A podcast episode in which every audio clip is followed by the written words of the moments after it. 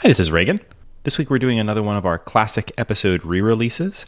Uh, we had a gap in the schedule and uh, decided it might be a good spot to drop back into your feed episode number two of the short game. This is from all the way back in April of 2014.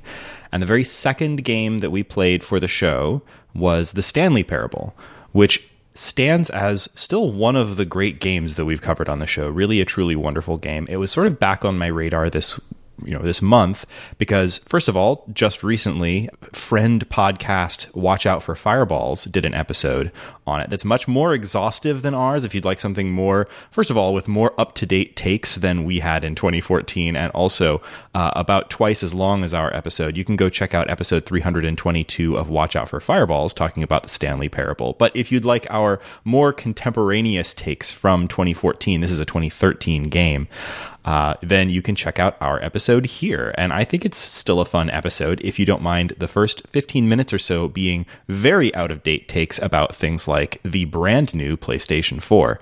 Uh, so uh, stick around for that.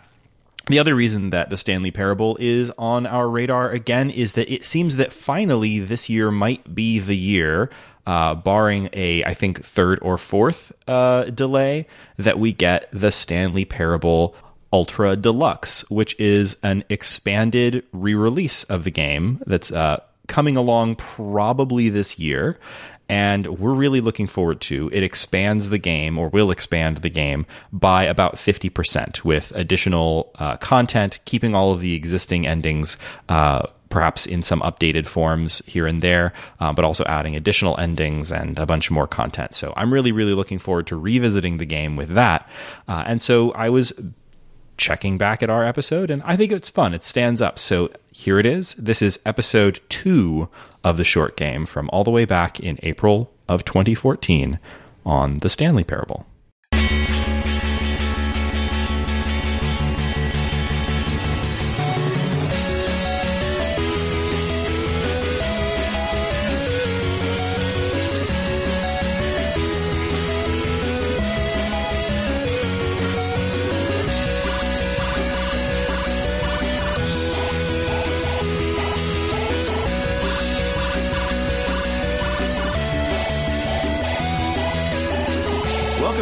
Short Game. This is the podcast where we talk about short game experiences that give you a lot in a short period of time, games that respect your time and your intelligence. Uh, I am joined this week, well, excuse me, I am your host. I am Reagan Kelly. And uh, I'll be talking this week with my twin brother, Shane Kelly. Introduce yourself, Shane. Hi, I'm Shane Kelly. I'm Reagan's twin brother. And describe yourself briefly. I'm about six feet tall and I have brown hair. Excellent description. And uh, Nate Heininger. Hello, everybody. Describe yourself, Nate. I'm about five foot ten, and I have brown hair. Man, we looked way too much alike to be all three hosts. I'm so glad this is not a video podcast. We're really boring looking. Uh, I feel that I'm quite robust looking. Thank you. Um. all right. So, um, welcome back to episode two of the short game. Last week, we talked about the game Gone Home. Our intention initially was to talk about both Gone Home and the Stanley Parable, uh, but we got so wrapped up in talking about Gone Home that we went far past our intended episode length. Forgive us, dear listeners. But this week, we're going to be continuing with the second game that we were planning on discussing last week, which is Stanley Parable, the Stanley Parable, a game that really blew my mind when I played it. We'll be diving into that in a few minutes, but uh, like I like to start the podcast, we're going to start by talking a little bit about what we're playing and what we have on the horizon. Um, I'll let Shane start. Well, thanks. I'm really excited about my game for this week, and I wasn't sure whether I should bring it to the table here today or not, but only because it's not technically a well, it's not at all a video game. It is a role playing game. I should probably interrupt and say that uh, Shane is a dungeon master. I have been known as such. Nerd. I know, I know. Nate, do you play role playing games? Uh, I have never. I You like, haven't? no, and I I don't know. When I was in middle school, you know, I tried one time with a group of friends, and it was fun. But What game was it? We we did Dungeons and Dragons. Of course, like you do. Um, I don't really remember it quite well. I, I think I had fun, but I just have a hard time buying into that. I don't have any like disrespect for it or anything. I, I'm sure it's a lot of fun. I just, me personally, I have a hard time buying into it. So I don't know, Nate. That You didn't know, sound like a lot I of feel like a lot of people do. Uh, and stop me if this is an incorrect uh, presumption, but a lot of people I feel like have a hard time getting into them because while the idea of getting together with a bunch of friends and having a wild fantasy You can say it. Playing pretend. playing pretend is appealing. Um, they don't want to buy a bunch of books and learn a whole bunch of rules and possibly paint miniatures uh, in order to do it. And they also don't want to sit down for two and a half hours with that one guy who smells like canned cheese. Hey, canned cheese is delicious, and the pleasing aroma is half of the appeal. I don't, I, honestly, financials have never, have actually, for me, never had anything to do with it. Uh, it's probably, if I was with the right group, I could have a lot of fun with it, but it's just not something that I've even really had much of an opportunity to get into. And the one time that I did play it, I guess didn't hook me enough to continue. And my problem was that I sort of missed the ideal time for playing uh, pencil and paper role playing games, which I think is middle school and high school when you have an enormous amount of time on your hands. That's because I think that these types of games sort of run counter to the short game uh, experience, which is that I don't. First off, you have to have enough time to sit down and plan a campaign. You have to sit down and play that campaign in usually sessions of multiple hours over a long period of time. Um, you have to have numerous friends also interested in wasting their lives with you.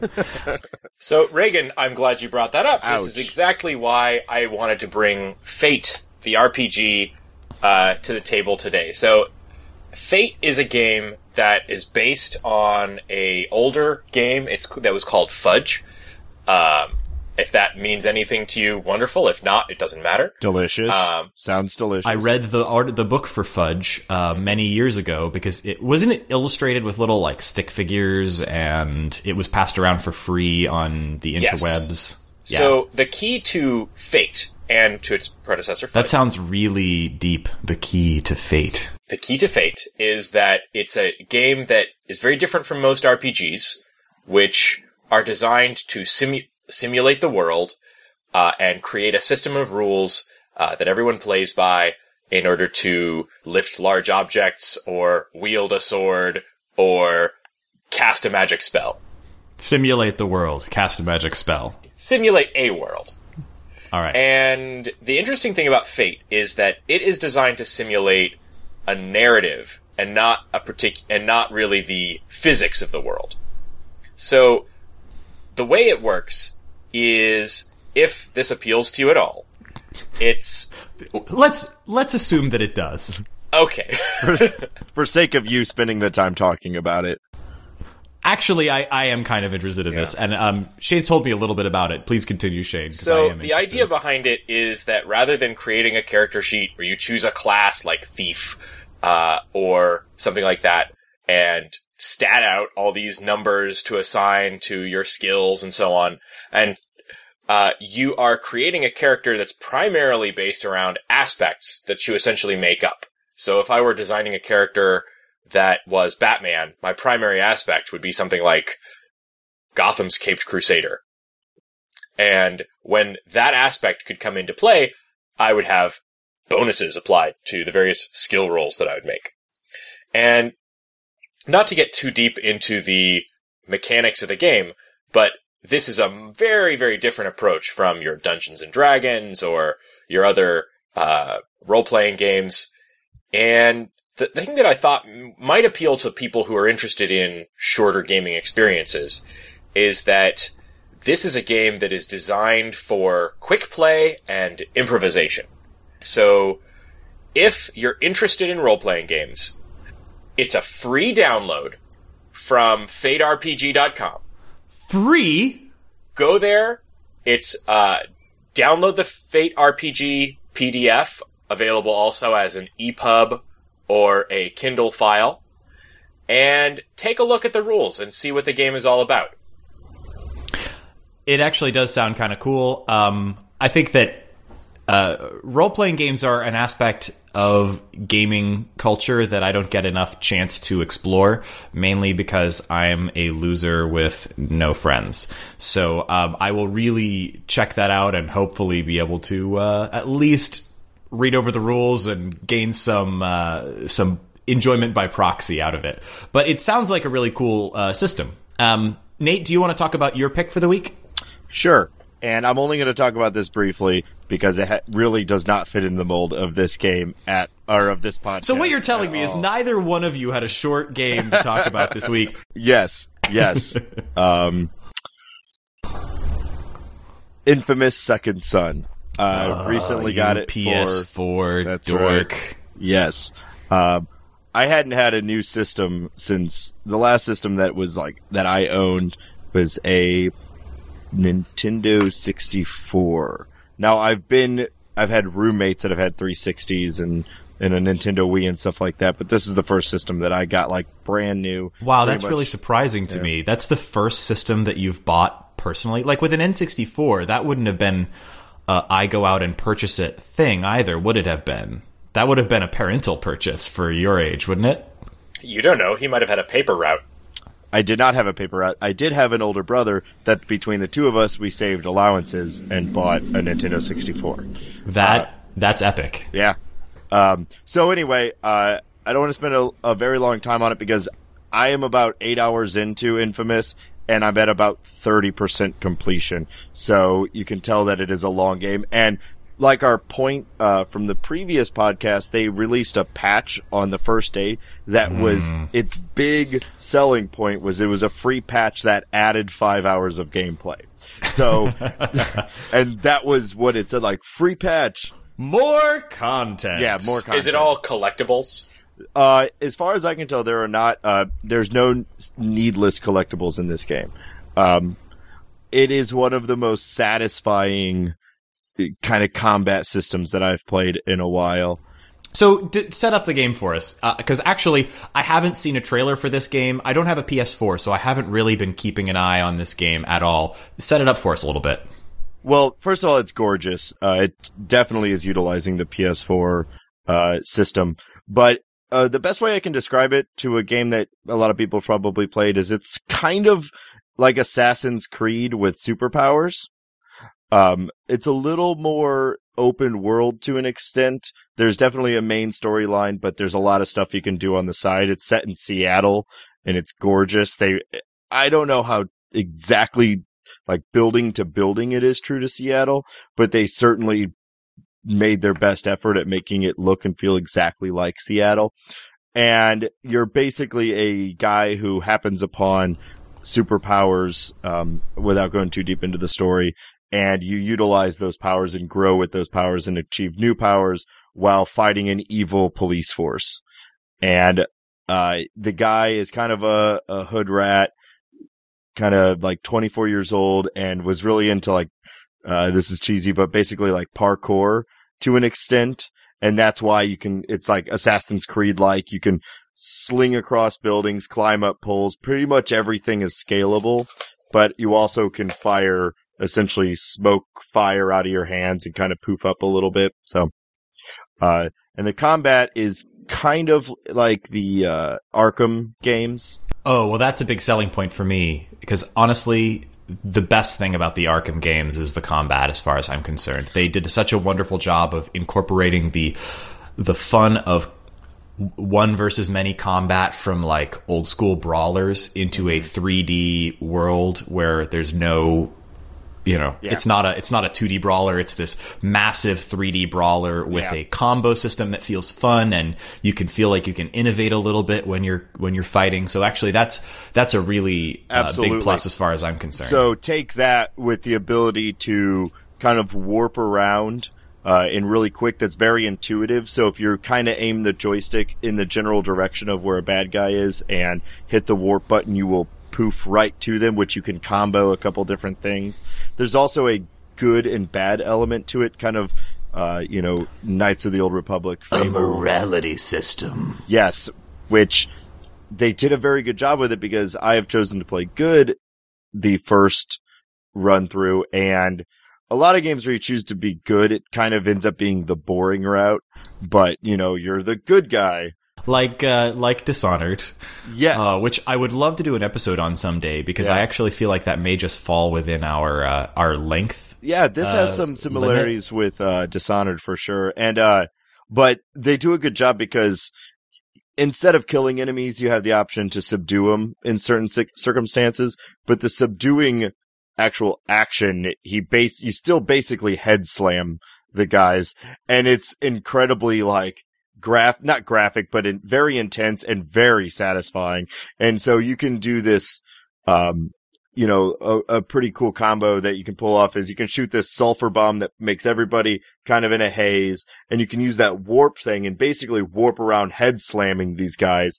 And I was able to subdue a group. I, it keeps like a tracker the more you subdue in a row. I had eight subdues in like six seconds from poofing into this room and just bouncing back and forth, head slamming them all.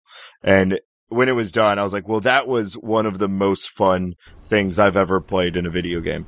That sounds like a lot of fun. That's Yeah. awesome. All on Is top that- of it being gorgeous. So, Awesome. Is that going to be a ma- multi-platform game or is that PS4 exclusive? you know what? That's a great question. I believe that it is PS4 only.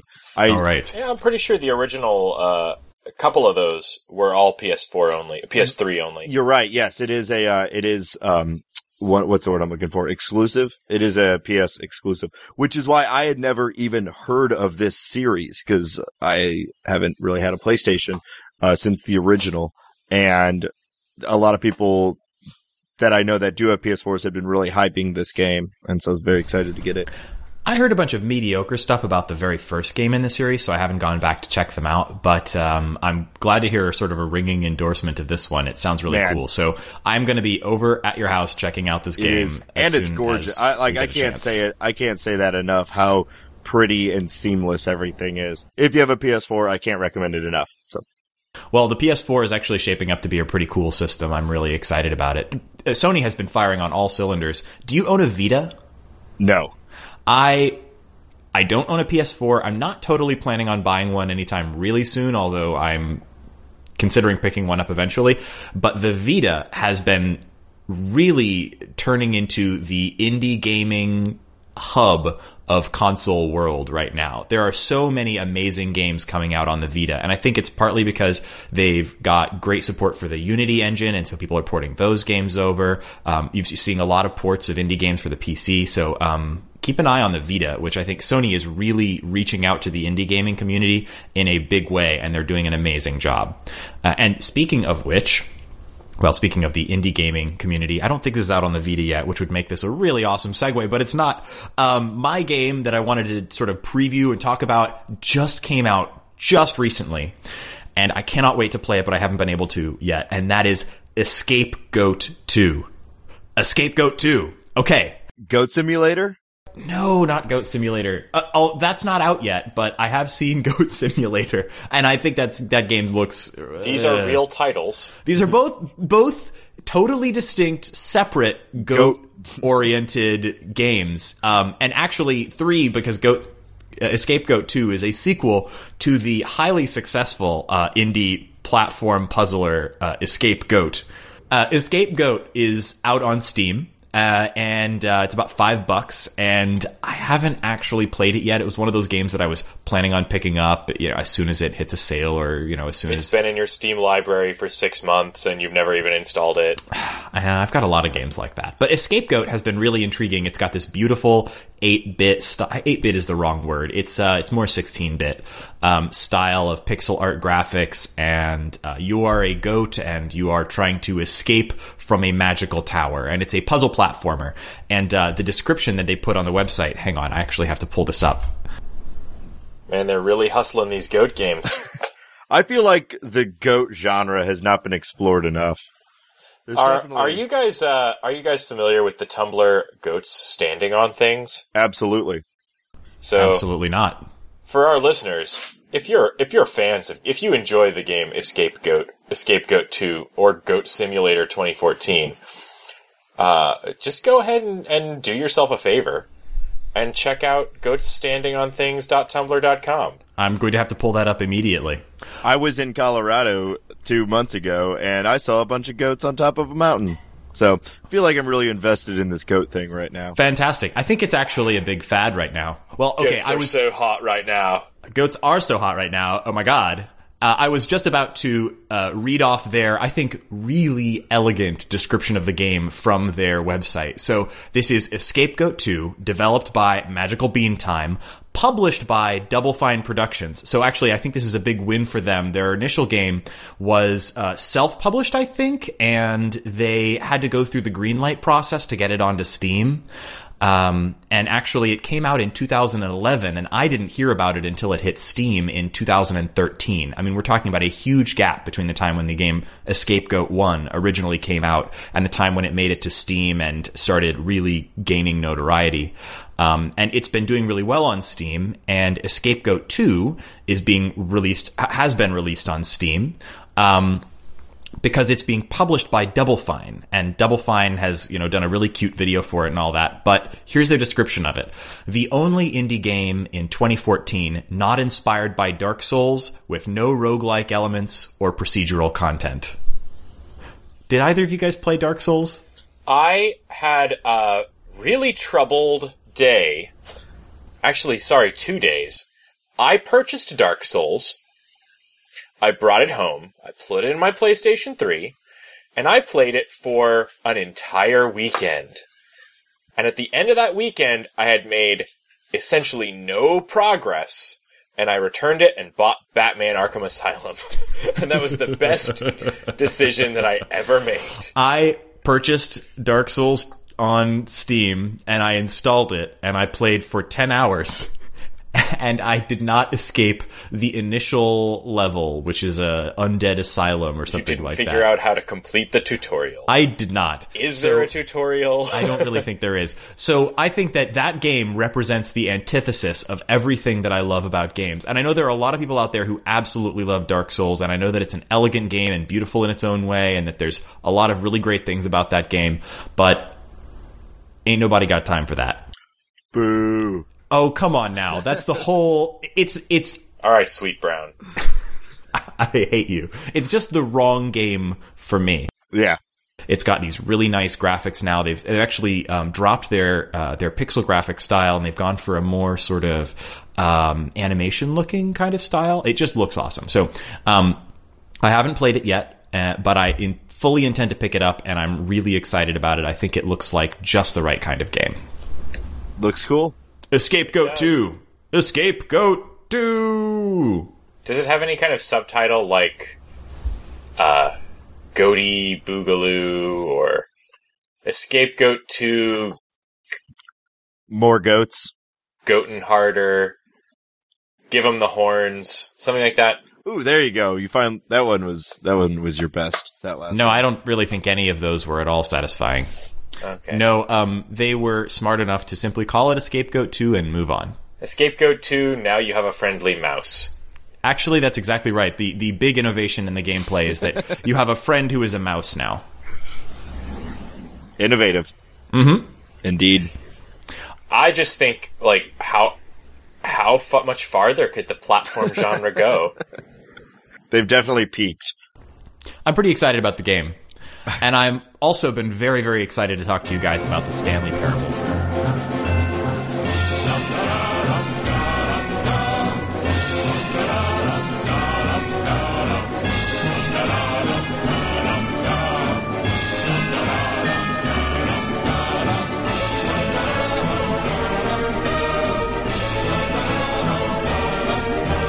Oh god, yes.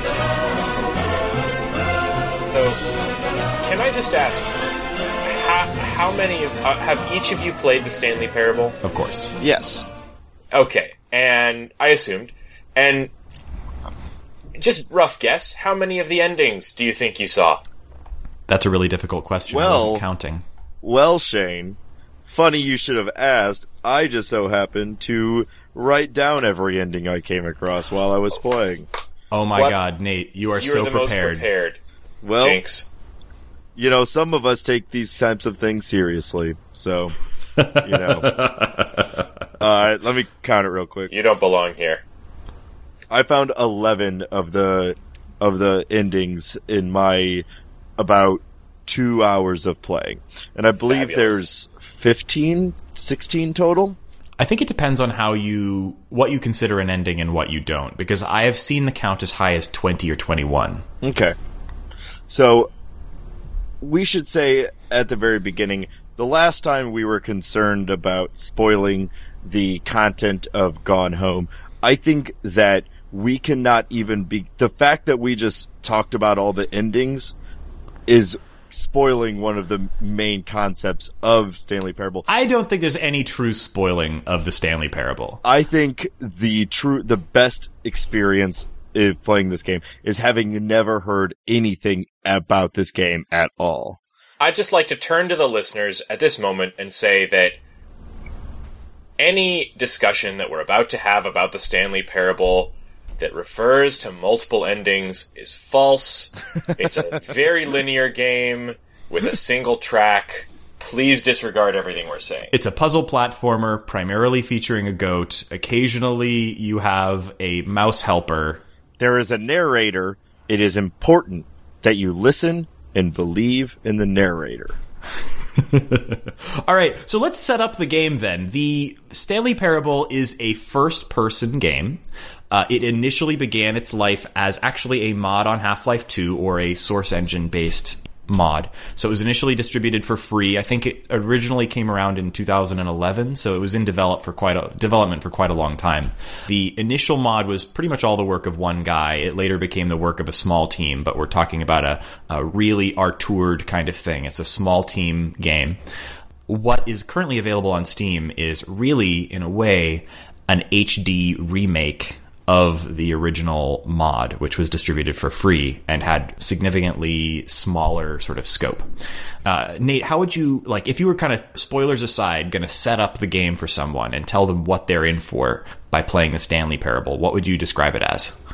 That's a good question. Um, man, if I were to explain it to somebody that I wanted to explain the type of experience that they're going to have, um, because again, I, I had several people play this game after I played it, and I said, play this game, and I was silent and just let them make their decisions.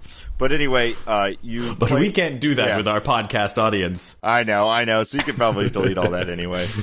Podcast audience, you don't want to listen to this show. What are you doing? Go away. I know, I'm so torn. So you play the role of Stanley, who uh, has a meaningless, boring job pushing buttons on his screen.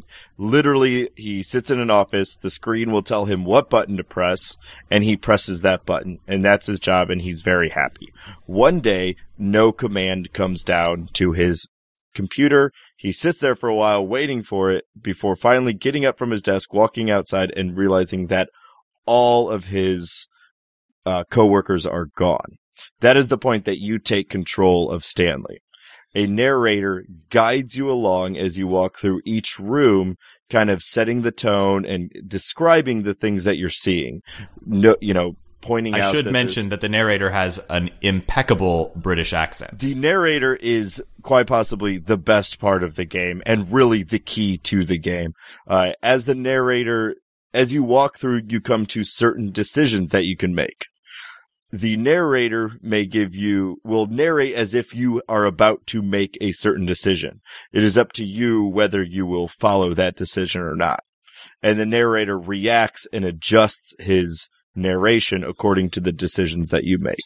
I think that's a fair description of the game. I think the key to it is just like with Gone Home, this game is not about running, jumping, attacking. This is something that falls into the interactive fiction genre. But this one is something that is a little bit different because of the themes of the game. To me, whereas the themes of Gone Home are more traditional narrative themes, like, you know, family, um, uh, loneliness, uh, investigation, dis- you know, discovery of oneself. This game is an exploration of gaming, gaming tropes, and in particular the idea of storytelling and the freedom of choice that a video game gives to the player. And in particular, if we're contrasting it with Gone Home, I'd say probably the biggest structural difference between this and Gone Home is that there are player choices. Gone Home gives you player choices in the sense that you can decide when and in what order to pick up the many objects in the game, but really what you're doing is discovering uh, an existing story. Whereas in this, you're making your own story by making numerous choices in a kind of a branching plot. it's a bit of a choose your own adventure with numerous windy little possible story choices that you can make. But the Story choices are often as simple as Am I going to go through the door on the left? Or am I going to go through the door on the right? Or will I obey the implicit command of the narrator? Or will I choose to do something different? to set it up, for example, the way it works is you'll walk into a room with two doors and the narrator in his awesome British voice, which I'm not even going to try to impersonate, he will say, Stanley entered the room and went through the door on the left before you have made the choice to go through the door on the left. If you go through the door on the left, he continues on with his story. If you go through the door on the right, he may say something like, Stanley was feeling quite rebellious that day and, and clearly is talking to the player, but reacting to the moves that Stanley, the character, makes. It's a bit hard to truly explain the way this game is structured um, without you trying it out a little bit yourself. There's this incredible fun of branching narratives, but it's more than just branching. The choices are mostly about trying to figure out ways to try something new that the game doesn't expect you to try. And the delight in that is discovering that the developers actually had already thought of it and had put in some content just for you. You know, you'll try something that you think, oh, surely there's no way that the game would already have planned for me to do this. But it did, and there's some narration and some funny jokes and some new content that you'll discover based on that. They do a very good one with that where uh, they kind of make fun of the player in that way. There's one where you can go through a set of slow closing doors, and if you back out real quick while those doors are closing, you think like, "Ha, I beat the, you know, I beat the system." Well, then the narrator berates you for thinking that you're some sort of, you know, smarter than him, and and it starts a whole other chain. Yeah, I, I think my favorite like that was that right in the very first room uh, there's an open window, and looking out of this window, all you see is just sort of blank white nothingness. But if you happen to climb up on the desk and climb out of that window, you fall down out of the map. There's you're surrounded by blank white nothingness, and at first you think you've broken the game, but then the narrator chimes in and said, "At first, Stanley thought he had glitched the map." And then there's actually quite a long narration there. There is, and overall, like the, the the overall, like I mentioned, I think the theme of this game is definitely choice. Um, it is it is possible to make so many different choices in this game that I'm currently looking at a flowchart of the game, trying to remind myself of some of the some of the endings that I achieved in this game, and I simply cannot. Like I am having a hard time even parsing this game as a flowchart. And comparing that to another game that I felt explored the idea of player choice, which would be something like Bioshock. Uh, the number of choices that you make in that game is such just a bare handful or less. And the effect that they have in the game is so minimal. But in this game, it makes you feel as though you can do anything, when in fact you are being railroaded like crazy. it's amazing. It's a uh, it's so as far as gameplay is concerned, most of the most of the gameplay is just involving um, listening to what the narrator has to say. So he will give you some uh, some backstory or some uh, story about what's going on with Stanley at the moment, and then you can try to do almost anything. You can try to backtrack out of the map. You can try to uh, follow what the narrator was saying. You can take usually numerous other branching places that you can go, and there's always some narration to go with it. Reagan, should we outline the main ending or the, the one that's most likely before we kind of continue about the ways that you can break it? Yeah, so that's a great question. So let's talk a little bit about some of our favorite endings. When you guys played it for the first time, how did you react? What, like, did you listen to the narrator the entire way? Out of curiosity, and I thought just to sort of set a baseline for the game, I decided to follow what I considered kind of the, you know, natural path of the game, which would be doing whatever the narrator told me. So the first time through, which was a playthrough that took about maybe five minutes at the most, um, I exited the office. Stanley looks around, discovers that all of his coworkers are gone. And wonders where they could be. And the narrator instructs you to head towards the conference room. And so I did. I headed directly for the conference room. When I entered the room with two doors, I chose the door on the left, which gave you, you know, which is the direct path to the conference room that the narrator instructs you to take. Um, that leads you to a, um, uh, I think to a staircase. Yeah, you are then instructed to go up to your boss's office and see if maybe he is there and can shed some light on as to what is going up going on. You have a couple options along the way. One of them is to go up or down a staircase. So I went up the staircase towards the boss's office. When you enter the boss's office, it gives you this really bizarre choice, which is to say that it you know, you enter the boss's office and you see that there's a keypad on the wall which it's clear unlocks something, but the narrator tells you that Stanley doesn't know the code but the narrator says it in a way that there was no way that Stanley could know that the code was, and he reads off the number of the code. So then actually I didn't know what to do. I didn't know whether if Stanley didn't know the code, then I sh- certainly shouldn't know the code. So I certainly couldn't put that code in.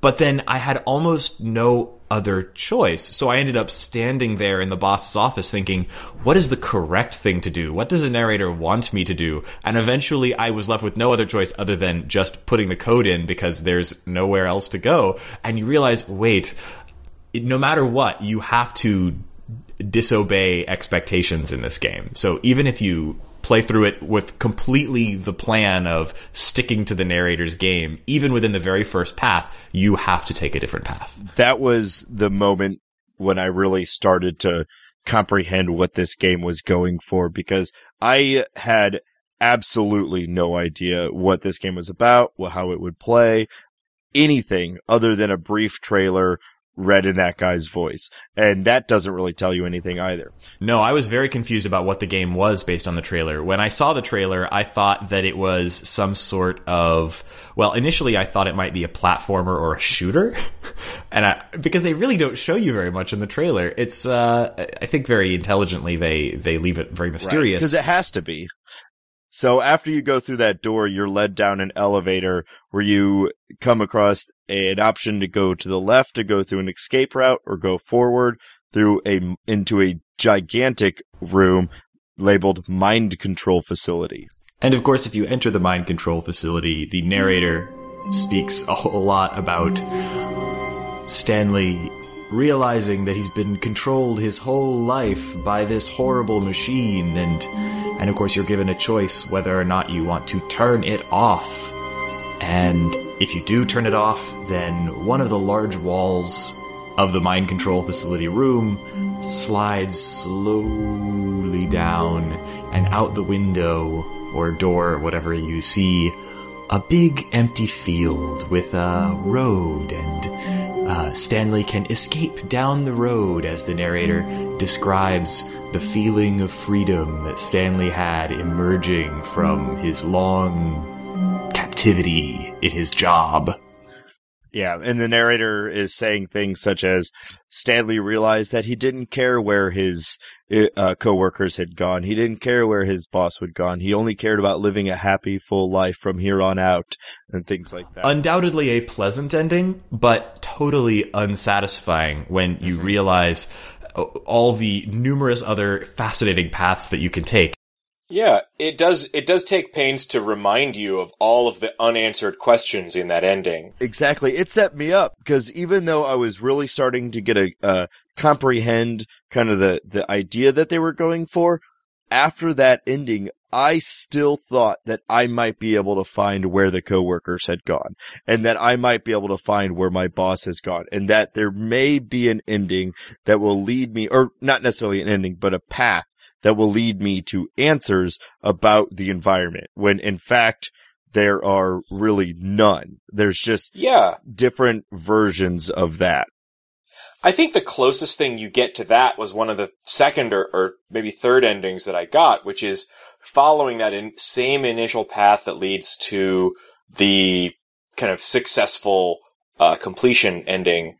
Uh, but at a certain point, you take a wrong turn and go down instead of up and you wind up in a kind of a basement area where Stanley starts to kind of question his sanity and then is, uh, it's revealed that he was truly insane all along and, uh, has, is, is now dying on the sidewalk after having leapt from a building.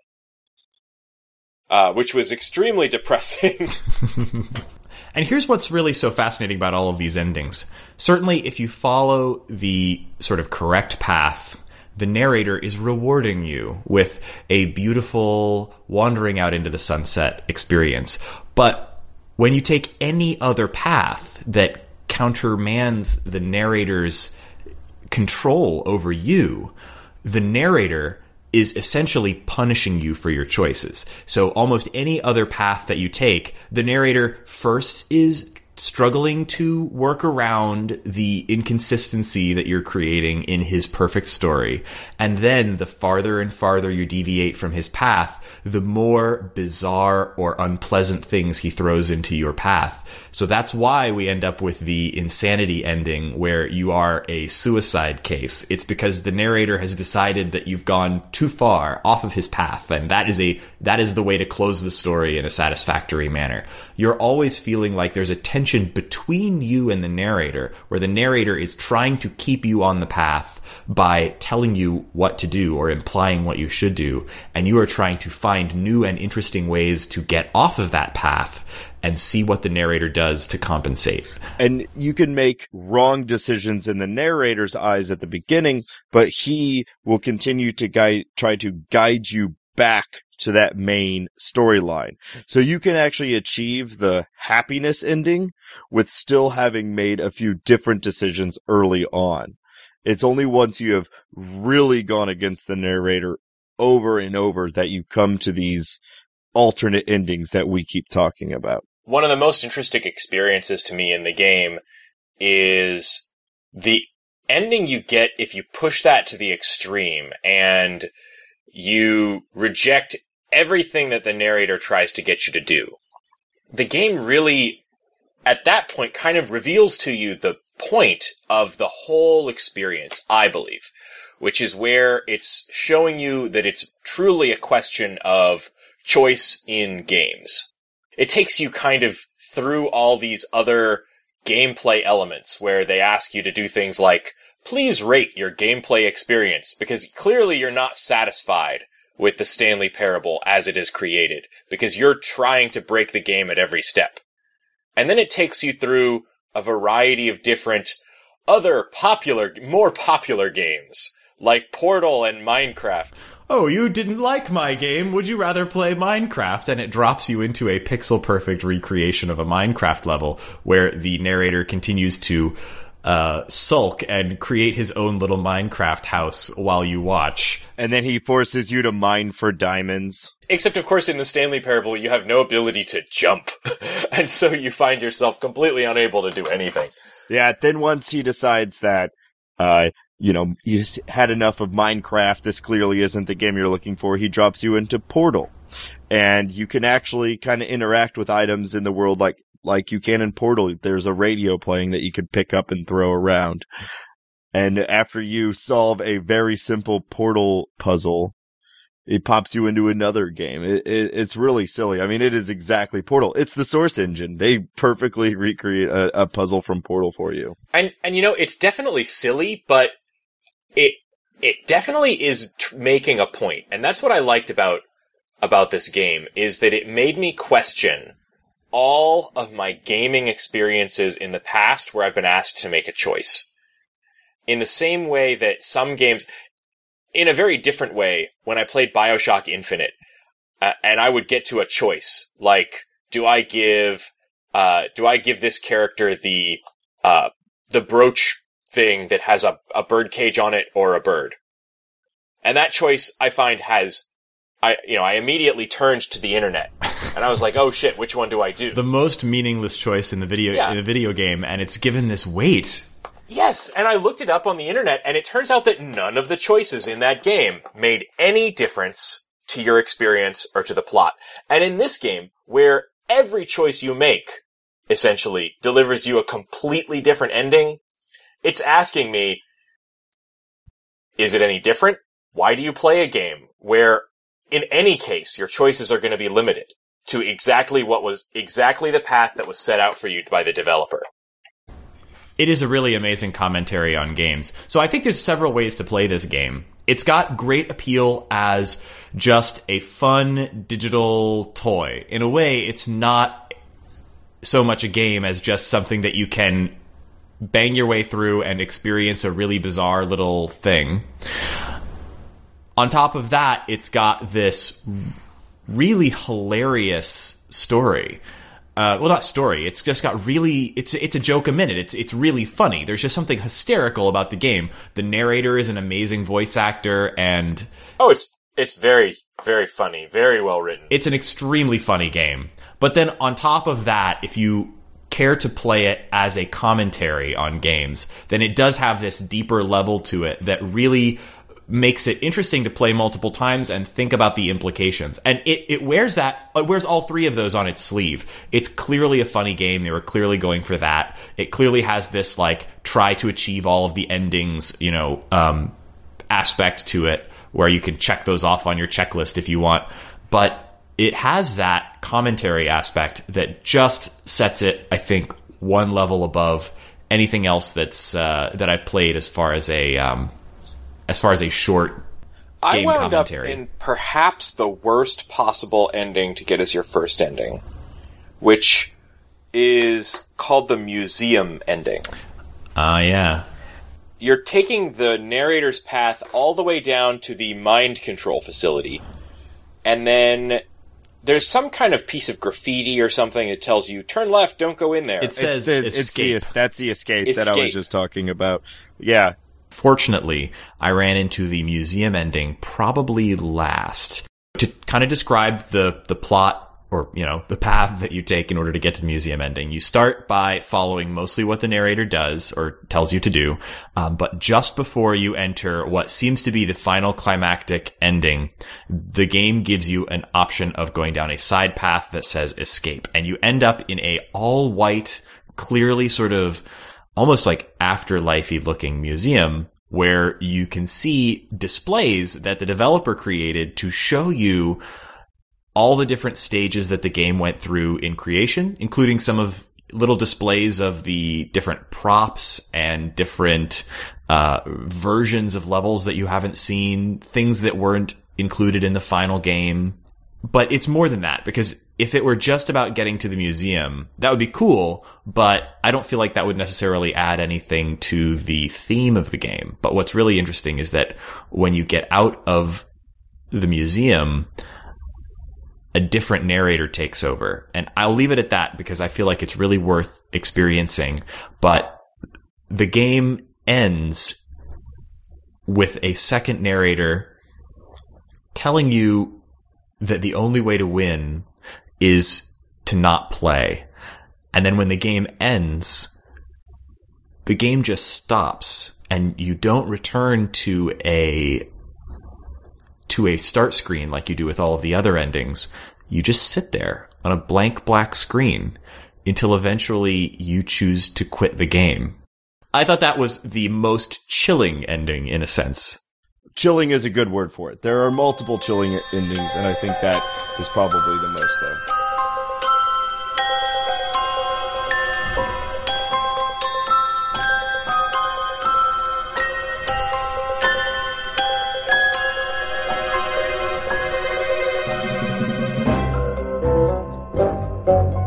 I think one of the. I don't know which ending I would describe as my favorite because I loved all of them. They were all my children. But the ending that I tried the most times, which the ending that really got me, you know, each ending had a sort of a trick to it or some element of appeal that drew you to it. There's an ending that they call the bomb ending that you go entirely up to the very end of the main path. And right at the end, instead of turning the mind control machine off, you try and turn it on. And what that does is it starts a countdown for the whole facility to self-destruct.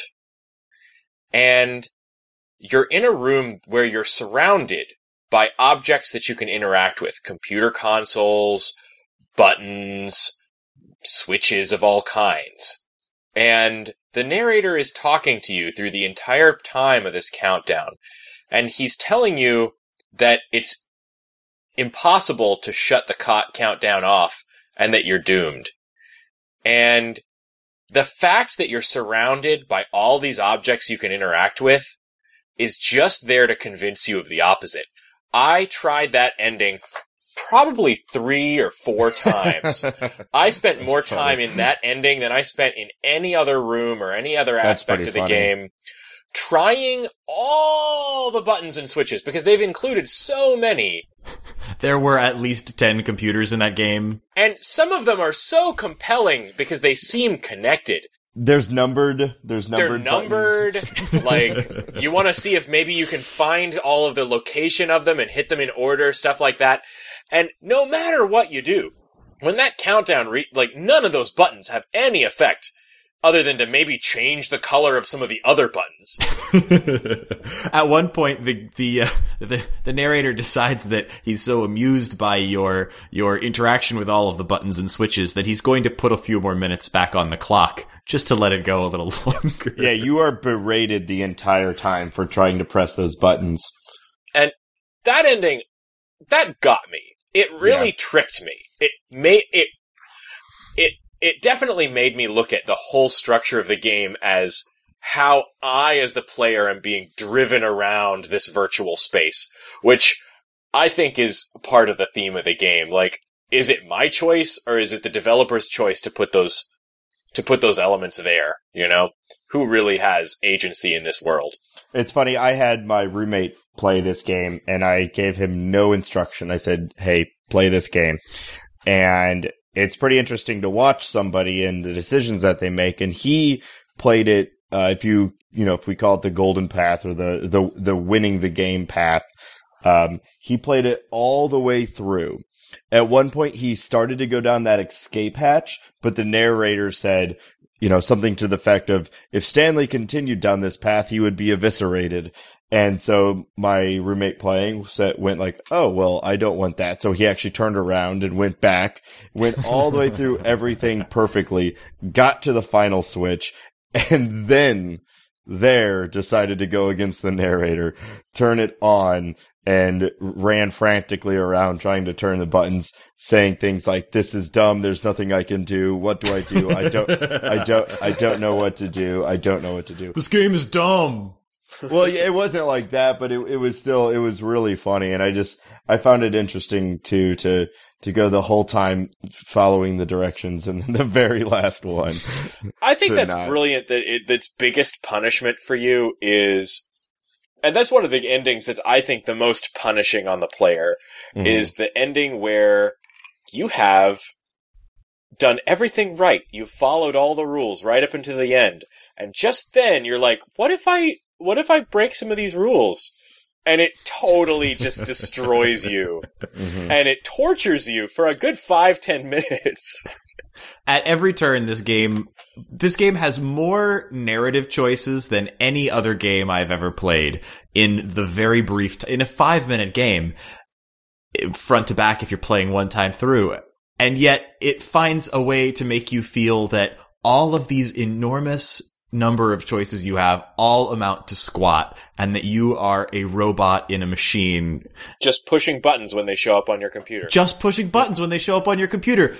And it says it in the first minute. Stanley is content to sit in his chair and push buttons on a computer and it's meaningless. And then you spend your entire rest of your afternoon sitting in a chair playing a game, pressing buttons on a computer when you're told to by a narrator.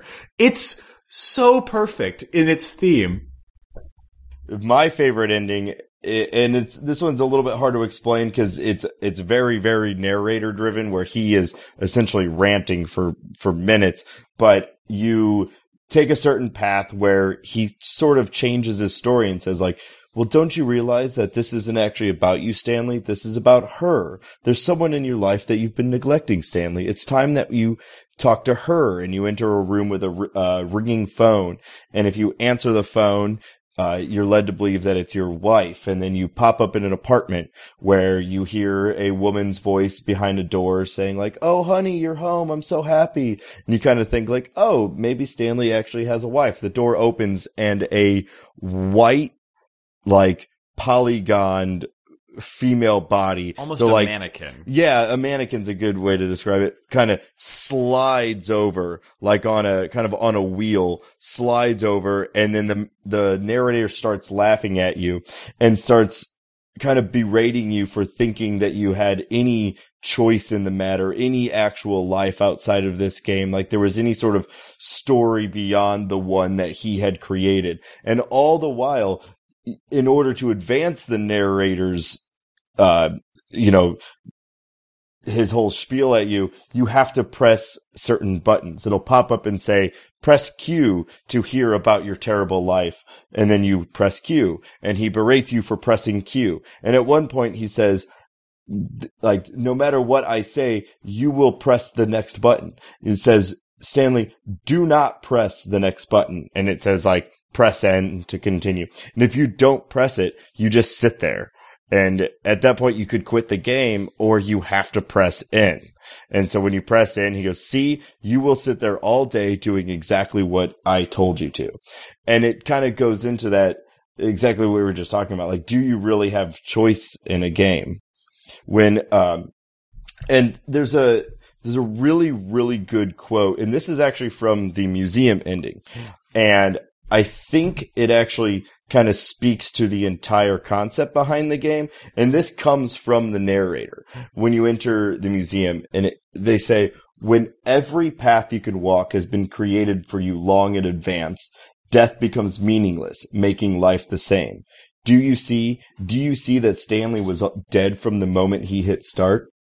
So there is no innovation. No matter what you do, it's been already designed by somebody. No matter how inventive you feel when you glitch through the wall, the developer put that glitch there for you to discover. A big word in game design right now is open world. Sandbox. Sandbox. And to an extent, like, what is it, emergent gameplay where they set up rules and you kind of like the developers of Grand Theft Auto maybe not have specifically designed the idea of you sitting from a certain building shooting a certain rifle in a certain certain area but they designed your ability to do that so there's you cannot do anything truly unique in a video game because all of the rules were created by somebody I really think that gets to the heart of the whole concept of this game. And that quote really encapsulates it. I think about, you know, even when I st- sit down to play a game of Mario, I fire up Mario 3 on a regular basis. And I guarantee you, I've never achieved anything in that game that is unique or uh, unachievable by anyone. And that's not something that's surprising to say about a game as simple as Mario. But if you look at some of these games today, they really want to provide you with the illusion of agency and choice. And it's all just a beautiful illusion. And this game just sits, stands there and takes a little pin and pokes that illusion and just deflates it. Oh, just right around you. It's really wonderful. And in the funniest possible way. Oh my Oh god, yeah. so fun. Oh yeah. I mean, it's very contemplative. You're constantly thinking about these themes, but laughing the entire time. It is a brilliant joke. And is- it makes your entire pastime of playing video games a brilliant joke. I have to say, within an hour of playing this game, it immediately became one of my favorite games I've ever played.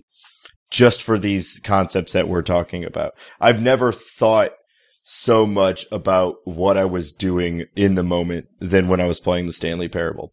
And laughing the entire time too.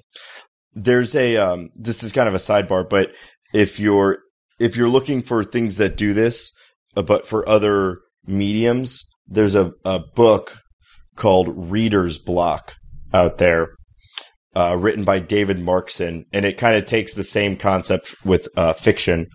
And I've never read another book like this, so if you're looking for other kind of I I, that, I think like I this. will uh, uh, I will check that out. That sounds I, I one of my favorite plays is one called Rosencrantz and Guildenstern are dead, yep, and it's a similar. You know, you're so right. In a strange way, I thought of Rosencrantz and Guildenstern are dead while I was playing this game, and not just because of the charming British accent. absolutely. yeah, which which again was referenced in uh, Bioshock Infinite, which I thought, although it was almost complete, it, although it was completely free of meaningful choices, uh, it addressed the same themes.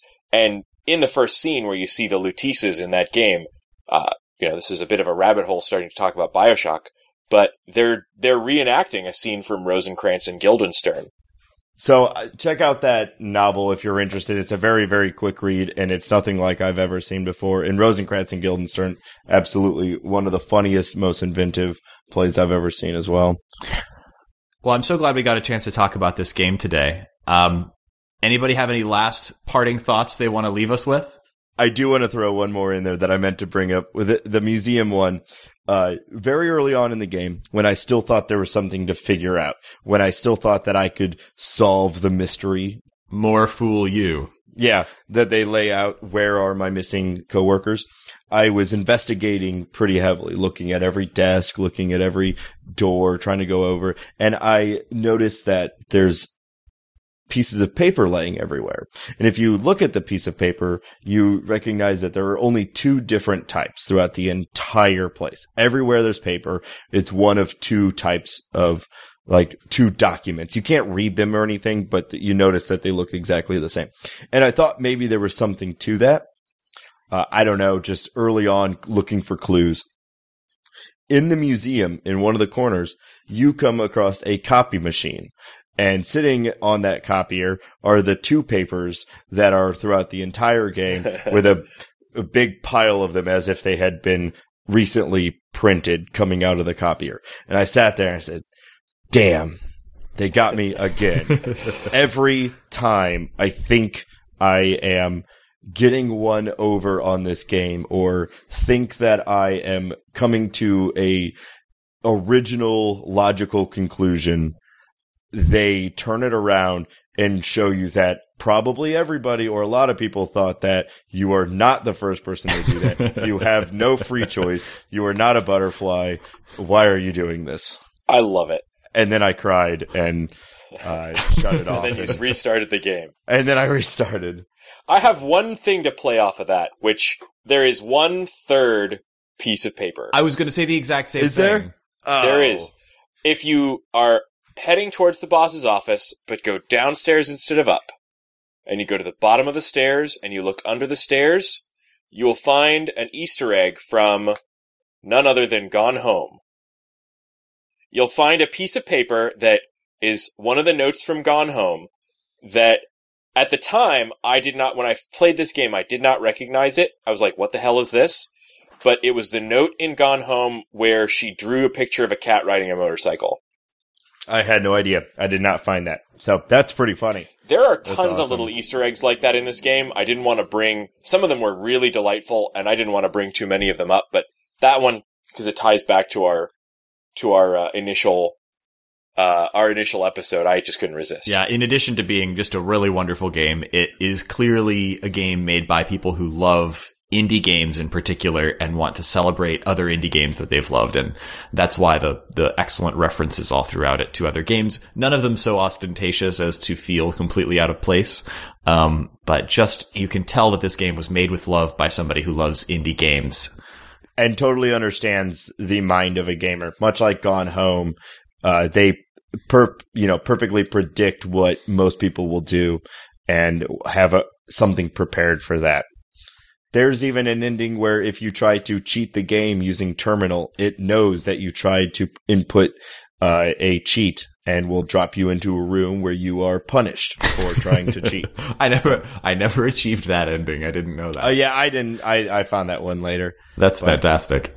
Yeah. All right. So where can people play this game? Steam. I got it through Steam.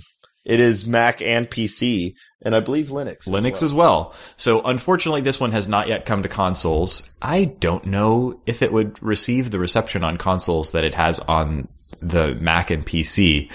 Well, if it's uh the like the PS4 is doing pretty well with uh the network like Don't Starve came to it um and you could download it and play it on your PS4. So Awesome. it could maybe, but I would be surprised if they bothered. Well, I can't recommend picking this up enough. It hits pretty much every big Steam sale lately. And um, even at full price, it's only 15 bucks. And it is so completely worth your time. And, and for, you know, $14.99. And have your friends play it. It's a lot of fun to watch as people uh watch how people make decisions. I have not been able to make that happen, but I really want to now. Is this back to you not having any friends? Yeah, yeah. This is why you guys aren't interested in role playing games because you're a couple of loner sh- loser shut-ins. hmm Actually, I while thinking about it have a better answer to why I don't like role playing games. I don't know if this is a good time for this, but basically Oh, I like please do interject. when I'm with my friends playing a game, I am directly looking for direct competition and those games are a little more cooperative than I usually will go for. So Fair enough. you can edit that out later. All right. well, this was a really exciting episode. I'm so glad we got to talk about the Stanley Parable, which I would say was my number two game of 2013 next to Gone Home. It really was just a completely exciting experience for me. And it's one of the games that inspired this podcast. So I'm so glad we got to feature it on our episode number two. I want to thank our contributors again today. Does that sound weird? Uh, it sounds like I'm on NPR. Well, anyway, I'm Raygan. I'm Raygan Kelly. And I'm Diane Rehm. Don't even try to do a Diane Rehm impression. Yeah, and if you are gonna try, it Really should be more like. You like cannot this. do a Diane Rehm impression without being blatantly and obviously offensive. that, that poor woman had a stroke, guys. Leave Diane Rehm alone. All right. And um, I am Raygan. You can find me on Twitter at Raygan K, spelled funny, R A Y G A N K. Nate? You can find me on Twitter at Nate STL. And I'm Shane Kelly. You can find me on Twitter at 8-Bit Shane or on Facebook through Friends of Friends. you can find our show on the internet, which is a wide open place full of magical adventures. We have a special address that you can type in with a keyboard, which is www.theshortgame.net. Net implying that it is on the internet. Do I need an HTTP semicolon backslash backslash in front of that? That may depend upon the platform that you use to browse the internet. We gotta cut all of this. No. You can find our podcast on Twitter at underscore short game. That's a great place to leave us feedback, and we love hearing from you. If you want to let us know about a game or tell us how boring we all sounded, that's the place to do it. Uh, we've also got a contact form on our website if you'd like to leave us information there. I want to thank my co hosts for joining me this week, Nate and my great brother Shane. You're doing good. And I hope you'll join us next week when we'll be discussing one of my favorite games of all time, indie game Touchstone cave story. See you then.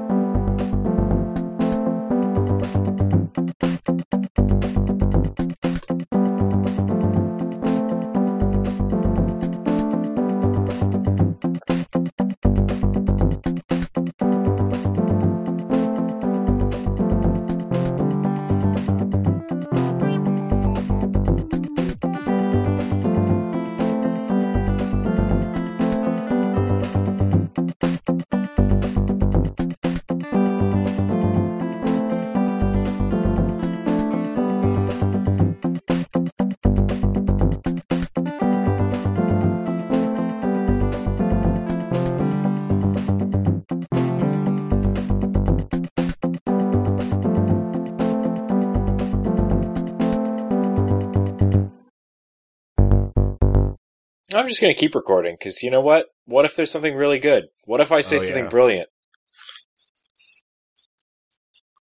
Turd Ferguson.